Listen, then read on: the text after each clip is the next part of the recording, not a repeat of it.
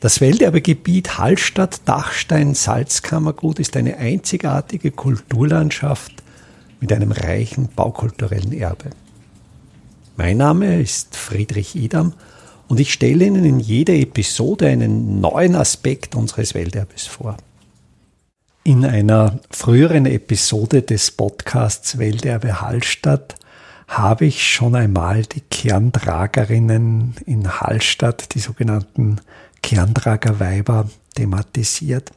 Es geht dabei um eine Gruppe von Arbeiterinnen, die bis zum Ende des 19. Jahrhunderts in ihren Rücken tragen, den sogenannten Kraxen, den Bergkern, das Steinsalz vom Hallstätter Salzberg ins Tal zum sogenannten Kernmagazin trugen. Diese Arbeit war sehr, sehr mühevoll. Es war einfach ein Zeichen der Armut des 19., speziell des ausgehenden 19. Jahrhunderts, dass die Frauen dieser schweren Arbeit nachgehen mussten, oft dadurch ihre Kinder nicht betreuen konnten, was natürlich insofern zu erheblichen Problemen führte, weil es damals dann üblich war, die Kinder mit in Schnaps getränkten Schnullern ruhig zu stellen und natürlich entsprechende Schäden bei den Kindern hervorzurufen. An diese Kerntragerinnen erinnern zwei Denkmale. In einer Episode habe ich schon von der Kerntragerbank am oberen Weg berichtet. Es gibt aber auch ein zweites Kleindenkmal, das an die Kerntragerinnen erinnert. Und das ist an der Fassade eines Wohnhauses an der Seestraße angebracht. Und zwar an der Stelle, wo von der Seestraße der obere Weg abzweigt. Vielleicht sollte man es anders formulieren, an der Stelle, wo die Seestraße vom oberen Weg abzweigt. Denn der obere Weg war über Jahrhunderte die einzige Landverbindung vom Ortsteil Lahn in den Ortsteil Markt und erst etwa 1890 wurde mit dem Bau der Seestraße begonnen und die alte Verkehrsverbindung ist dieser obere Weg, der heute Dr. F. Mortonweg heißt, in Erinnerung an den Heimatforscher und Pflanzenkundler Friedrich Morton, der auch hier gewohnt hat. An dieser Abzweigung ist ebenfalls an die Kerntragerweibe erinnert, mit einer Darstellung aus den späten 1970er Jahren. Die Darstellung ist ein Relief, das heißt, ein Relief ist so ein, eine Zwischenform zwischen einer 2D- und 3D-Darstellung. Dieses Relief ist eine Betongussarbeit.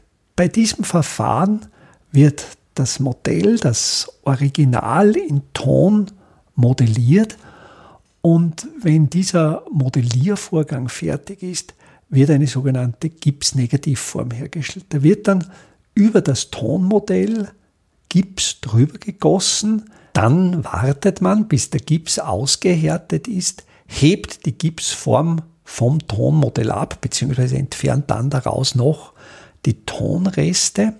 Als nächster Arbeitsgang wird dann eine sogenannte Trenn- oder Isolierschicht eingebracht. Das heißt, die verhindert, dass die später dann eingefüllte Gussmasse an der Gipsform kleben bleibt. Da gibt's als Trennfugen entweder einen sogenannten Tonschlicker, das heißt man verdünnt Ton sehr stark mit Wasser und trägt dann diese feine Schicht auf. Das Wasser wird von der Gipsform aufgesogen und es entsteht dann ein sehr feiner Tonfilm. Es gibt auch Möglichkeiten mit Emulsionen, mit Fetten, da gibt es verschiedene Möglichkeiten der Trennschichten. Als nächster Arbeitsgang wird dann die Gussmasse in diese Gipsform eingefüllt und bei diesem Beispiel ist es ein Beton, ein ganz spezieller Beton, sogenannter Lafarge-Zement gebundener Beton.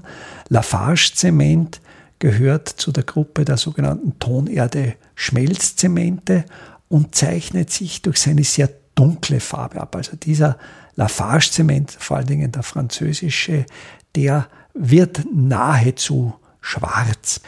Dieses Relief ist allerdings sehr hell und da ist jetzt eine Technik angewandt.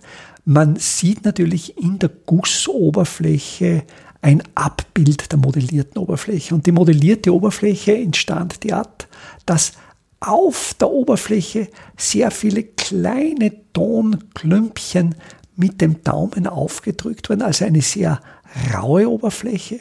Und da wurde dann bei der Nachbearbeitung des Gusses eine sehr helle Fassung, ein gebrochenes Weiß, in Gussoberfläche eingewischt. Das heißt, in den Vertiefungen ist die weiße Farbe drinnen geblieben und durch den Wischvorgang wurden aber die erhabenen dunklen Stellen abgewischt, sodass sich daraus ein sehr unruhiges, gesprenkeltes Hell-Dunkel Oberflächenbild ergibt, wo eben die ursprüngliche modellierte Faktur, Faktur von Fazre machen, also die Art des Modellierens sehr deutlich sichtbar wird.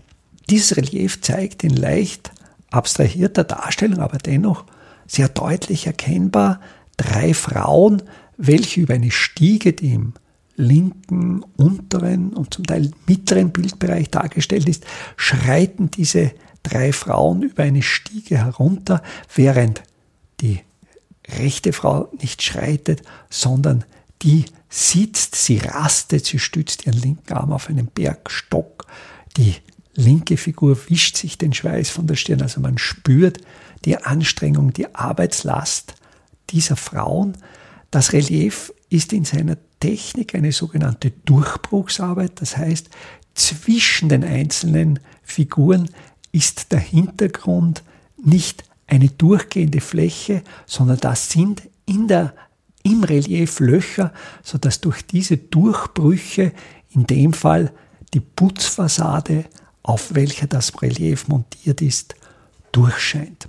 Das Relief selbst ist deutlich sichtbar auf drei aus der Fassade auskragenden Konsolen montiert. Diese Konsolen sind von der Betonart deutlich heller, also hier handelt es sich um einen Standard Portland Zement. Man merkt da sehr schön den Farbunterschied eben zwischen einerseits dem doch hellgrauen Portland-Zement und dem dunkelgrauen Lafarge-Zement. Über diesen drei Konsolen lauft so ein Basissockelband durch und an der linken Seite dieses Sockelbandes findet man in Großbuchstaben aus der Antiqua die Signatur G. Zauner und das ist ein eindeutiger Hinweis auf den Künstler, der dieses Relief geschaffen hat. Georg Zauner, ein Hallstätter, Georg Zauner wurde 1928 in Hallstatt geboren, besuchte die Fachschule für Holzbearbeitung. Er wurde dort zum Bildhauer ausgebildet und studierte dann an der Akademie der Bildenden Künste in Wien, unter anderem auch bei Professor Wotropa Bildhauerei. Georg Zauner kam dann in den 1970er Jahren als Lehrer an die Fachschule in Hallstatt zurück und ich selbst wurde von Professor Zauner auch in den Techniken der Bildhauerei ausgebildet. Georg Zauner starb 1995 und im Hallstätter Ortsgefüge sind doch einige seiner Arbeiten zu sehen und ich werde im Laufe dieses Podcasts immer wieder Arbeiten von Georg Zauner vorstellen, die einfach als Kleindenkmale in das Ortsgefüge von Hallstatt eingesprengt sind. Welterbe Hallstatt erscheint alle 14 Tage neu.